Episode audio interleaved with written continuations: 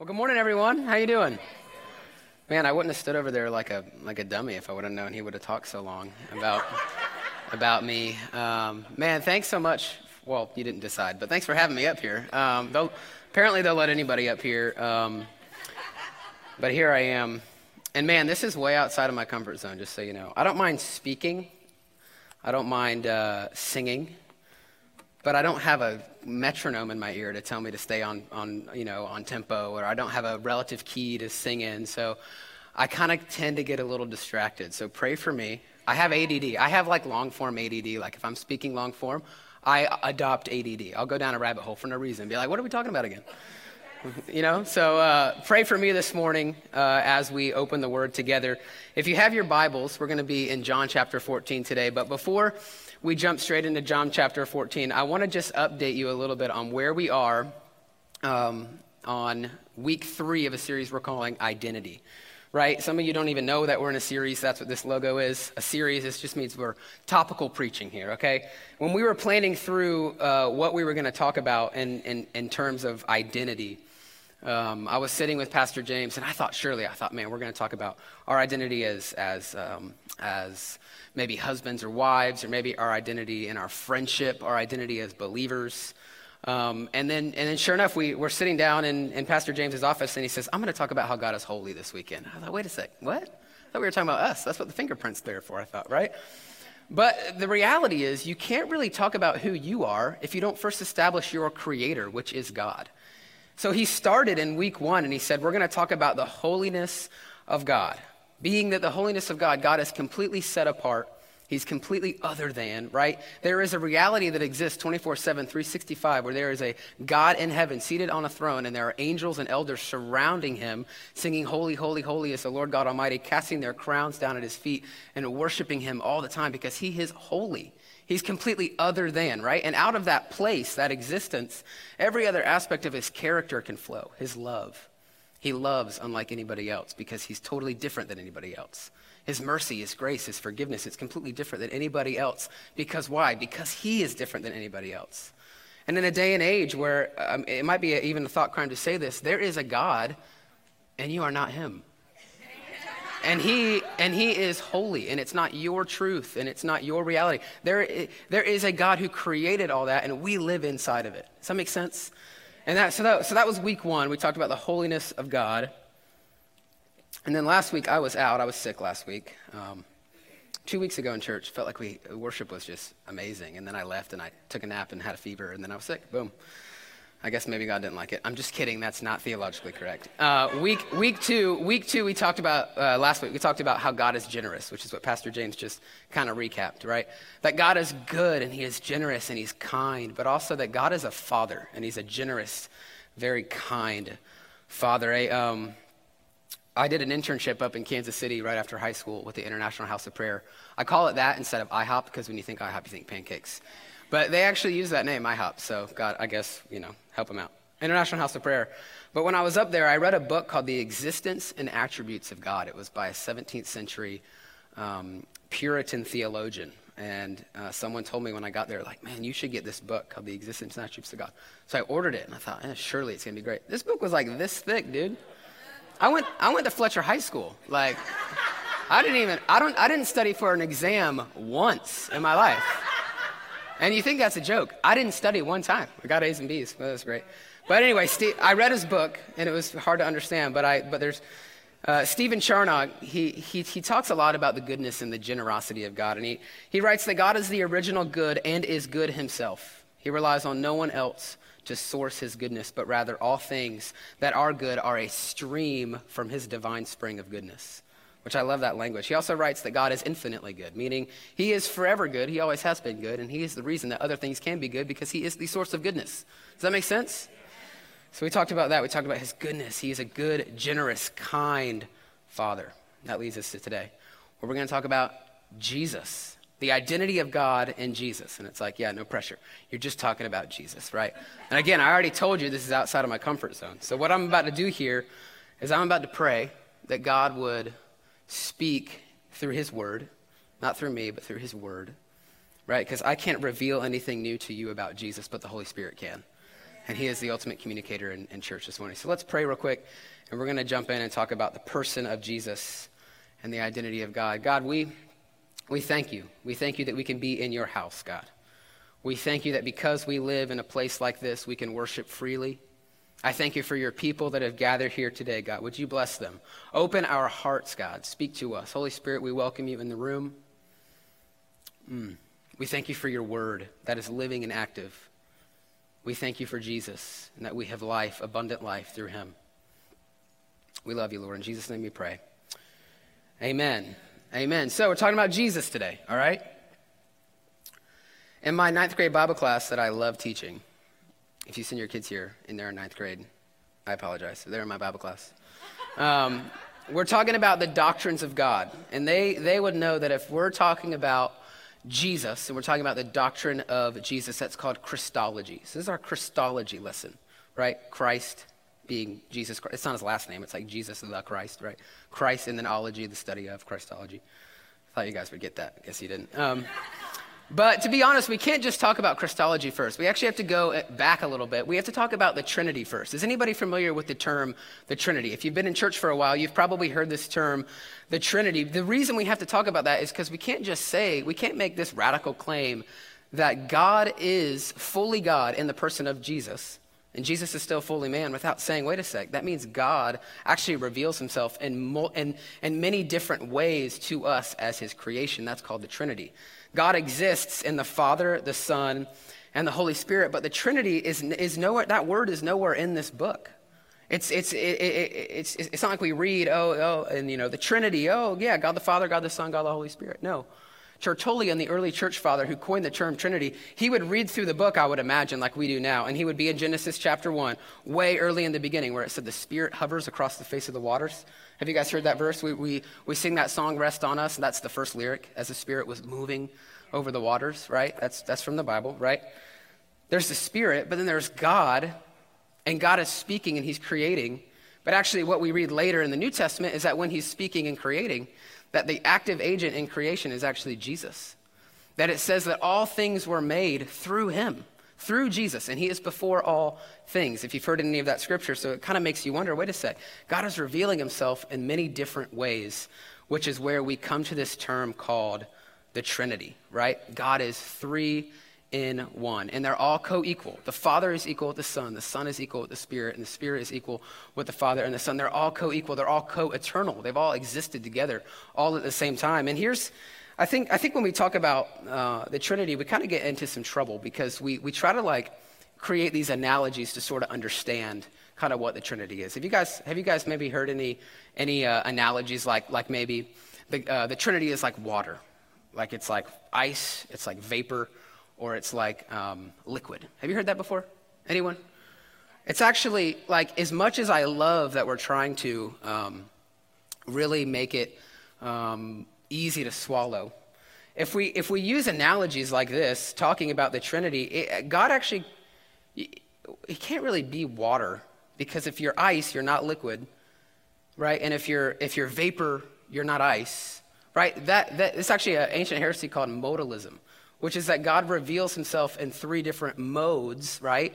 Like the water, that we kind of have to say, okay, well, it's not that, right? That's not the reality of the Trinity. Another one that you might hear often is, is something called Arianism, which is like the Trinity is like a star. It's like the sun, per se, like our sun. S O N, not S, or no, S U N, not S O N, right? The sun in the sky. Are you, are you with me? Right?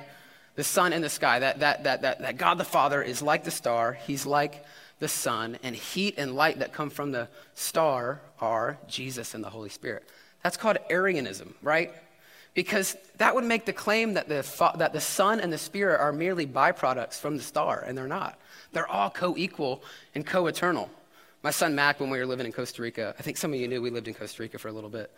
Um, and then we had to come back during COVID, and it was a whole crazy thing.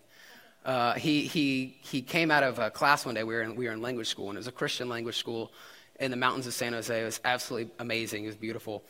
Um, and he came, he came out of class one day. He's just like a little baby, and they had did this. They had, you know, they did this craft where he had to color the sun, and then they like color it for him. Well, it was about the Trinity, and I did not have it in me to tell, like, dude, this, the, the, the Trinity is not is not this the sun, the heat, the light, right?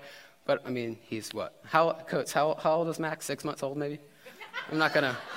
I'm not gonna. We're not gonna get into theology. The last one I kind of want to. De- the last one I just kind of want to debunk, and and and I, and I, promise I'm going somewhere with this. Is uh, have you ever heard that the Trinity is like a three-leaf clover? You ever heard that? Yeah. Um, who's that guy? Saint Patrick from from Ireland. The problem with the three-leaf clover is that yeah, they share a stem, and yeah, you got three leaves, but they're all different leaves. Right. Leaves. Again, I went to Fletcher. Three leaves, right?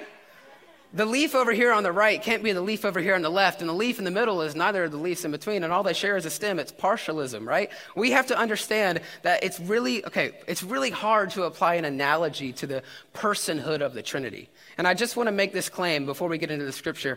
It is a divine mystery, simply put, that we cannot fully understand. But God exists in the Father, the Son, and the Holy Spirit, and they are equal. Okay, so now we're ready to jump in to John chapter 14. You guys are like, what in the world is he talking about?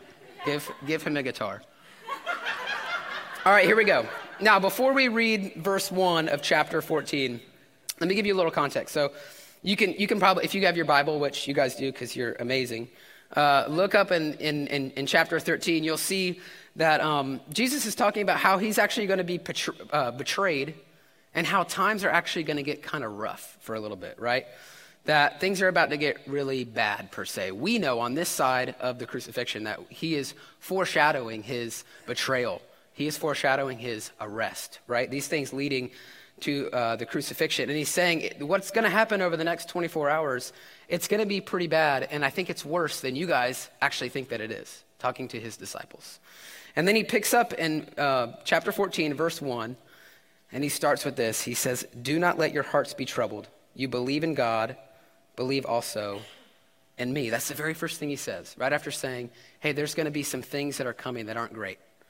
He says, do not let your hearts be troubled. I don't know about you, but have you ever felt worried or troubled? Have you ever felt anxious? Right? Jesus, that, what we call the Prince of Peace, addresses it head on and says, Do not be troubled, but believe in me. You believe in God, believe in me. Again, saying that he's equal to the Father, right? You ever think about how these men were living life with Jesus every single day, and yet Jesus had to remind them to one, believe in him, which he was right there, right, in the flesh. Crazy, right?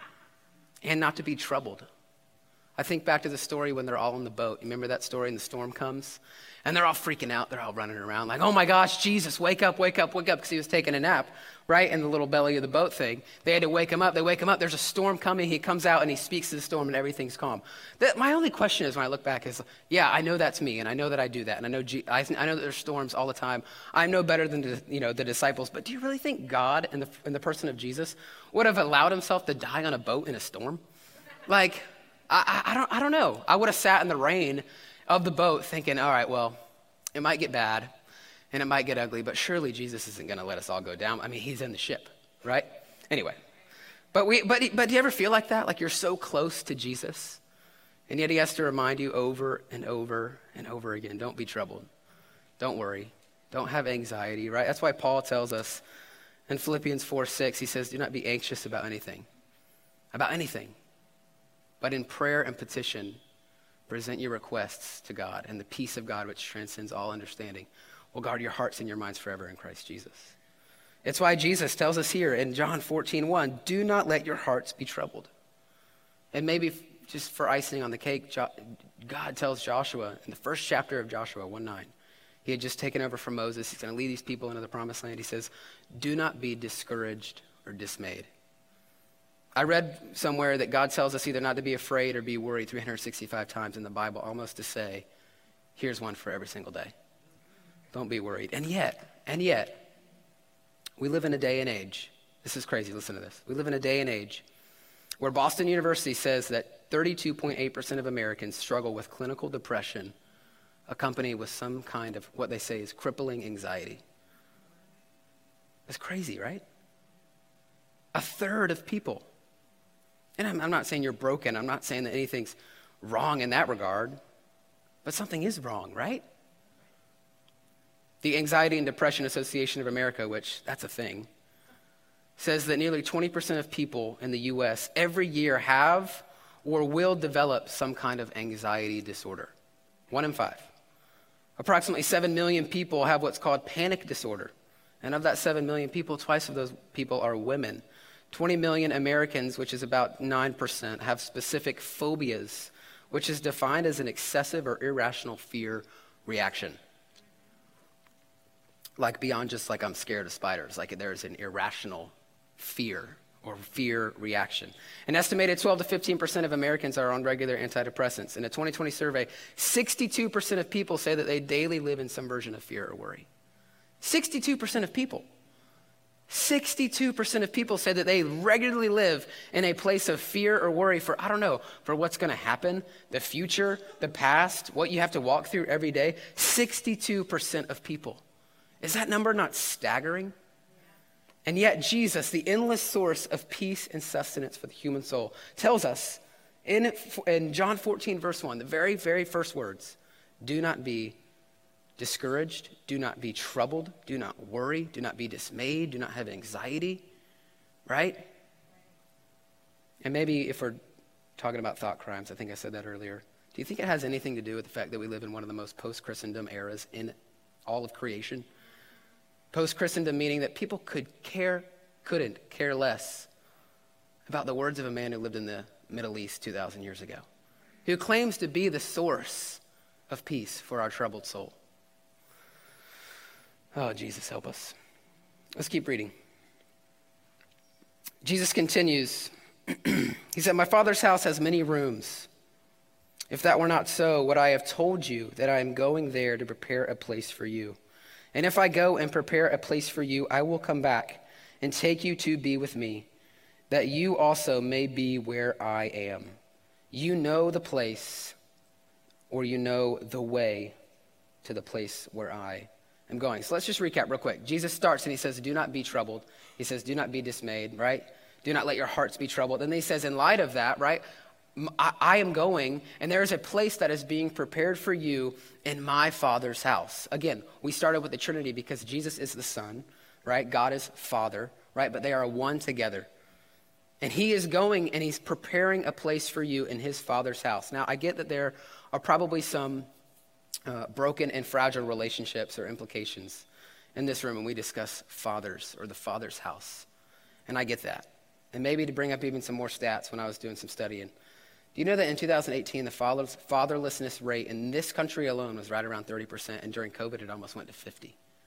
Because the Family Research Council said that when they, when they were interviewing families or trying to study families and fathers, they found that fathers could not stand to be in the house with their wife and kids during the shutdown. Isn't that wild? And it's sad and it's tragic.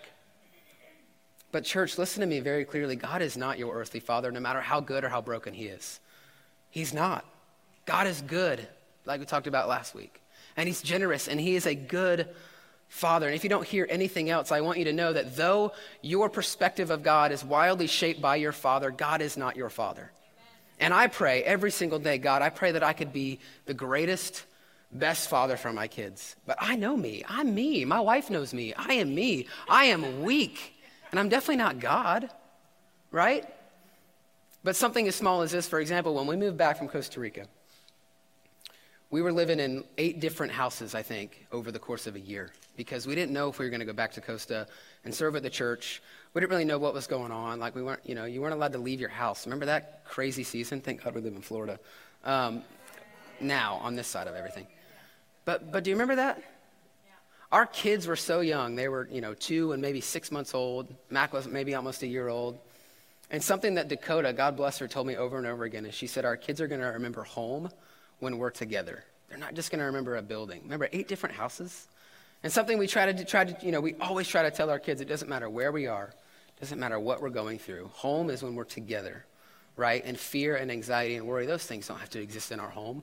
Doesn't matter what building we're in, doesn't matter what house we're in. But I know that even, even in that, I'm weak. And I'm not God. But if I can point my kids to him, maybe there's hope, right? And maybe you can too. Anyway. But God in Jesus says that the Father is in eternity preparing a place for you to dwell all your days. That's good news, right? That is good news. That if you have placed your trust in Jesus, He is preparing a place for you. And there is plenty of room there, and there's plenty of space there. And in that place, I believe, I believe that worry, anxiety, fatherlessness, phobias, fear, all those things, they won't exist there. They will not exist there. And in the context of the scripture, Jesus is saying, don't be worried. This is what you have to look forward to. That what's happening over the next 24 hours might be bad, but what's going to happen over the next 24 centuries is way greater than anything you could ever imagine. It's way greater than anything that would happen on this earth. And that is good news. Let's keep reading. Thomas said to him, Lord, we do not know where you are going, so how can we know the way? Jesus answered, I am the way, the truth, and the life. No one comes to the Father except through me. If you really know me, you will know my Father as well. From now on, you do know him, and you have seen him. You guys tracking with what he just said?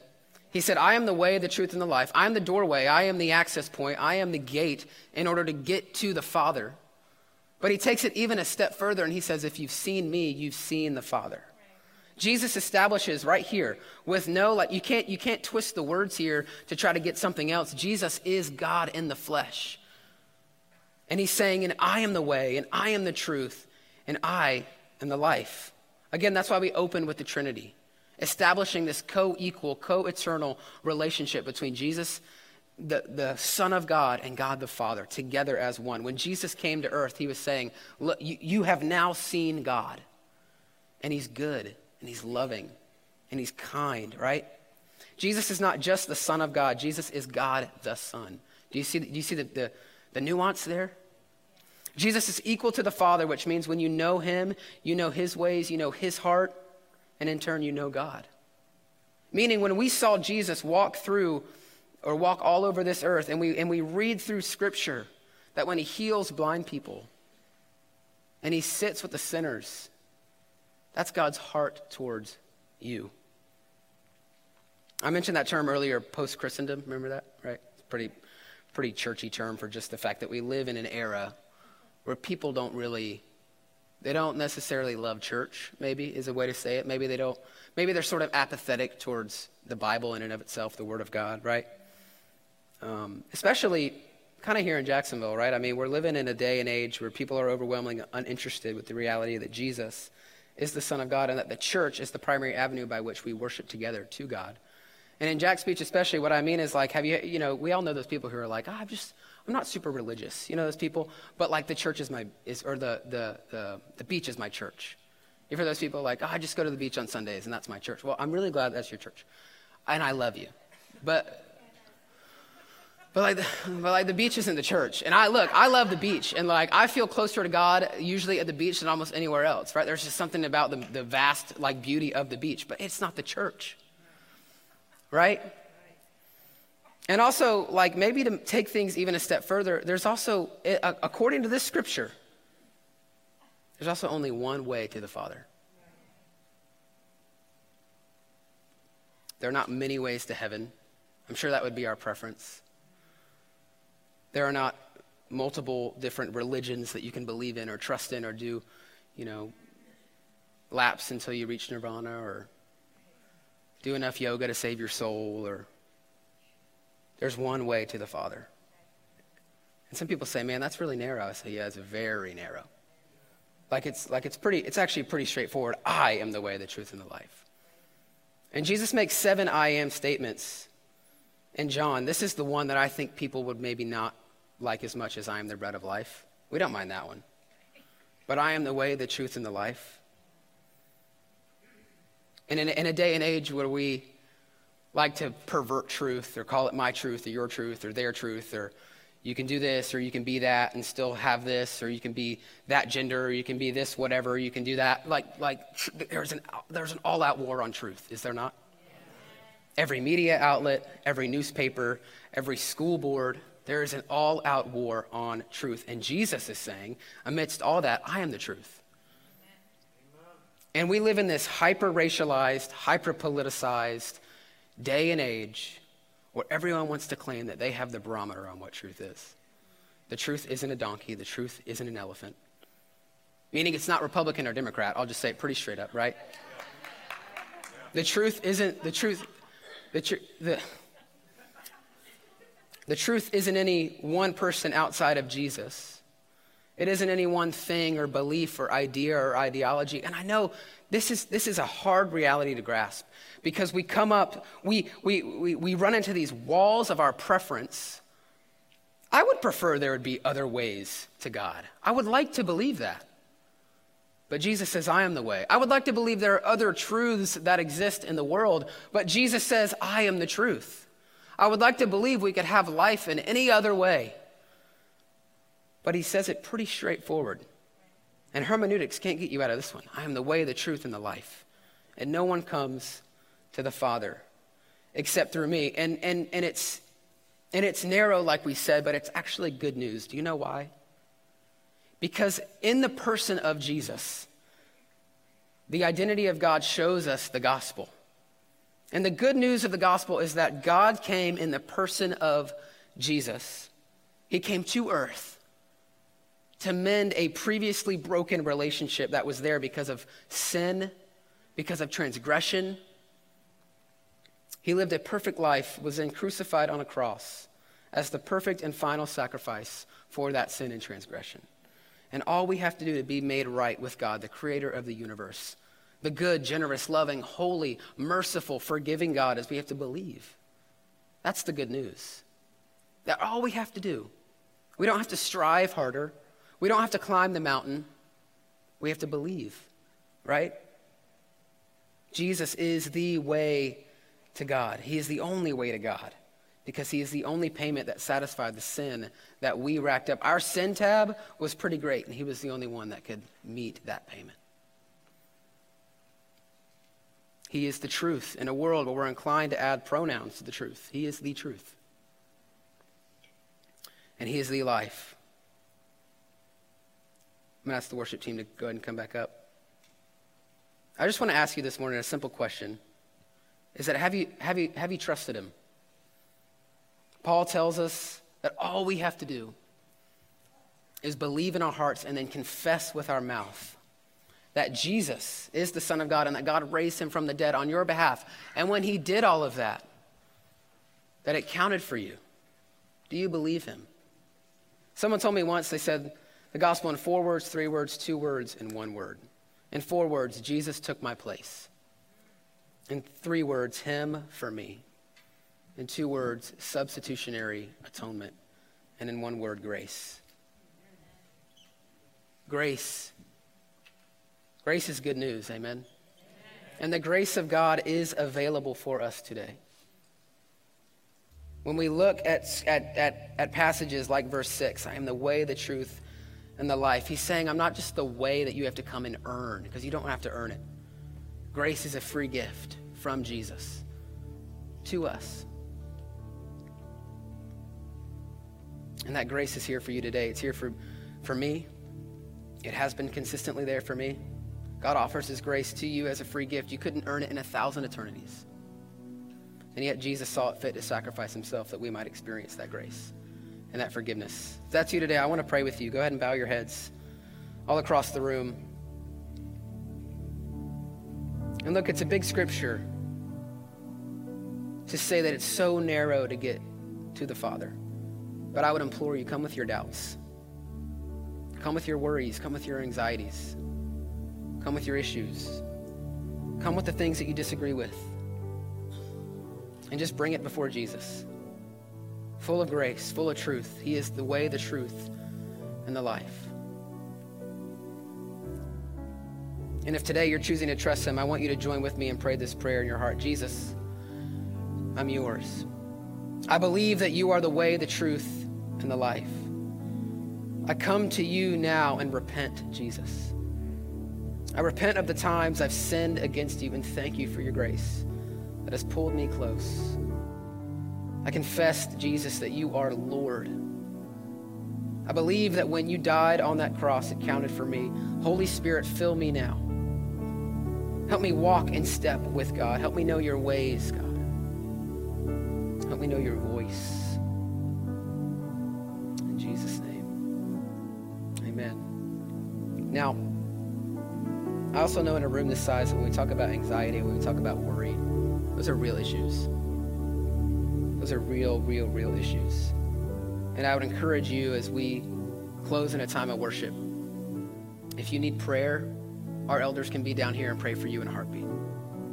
If you need a worship and find that melody and song and praising the Lord has a unique way of lifting anxiety and burden off your shoulders, you ever felt that? Then worship with us. But I want to pray a specific prayer over you. Ephesians 1 17 through 19. It's an apostolic prayer that Paul writes in the first chapter of Ephesians. Go ahead and close your eyes when you think about these words.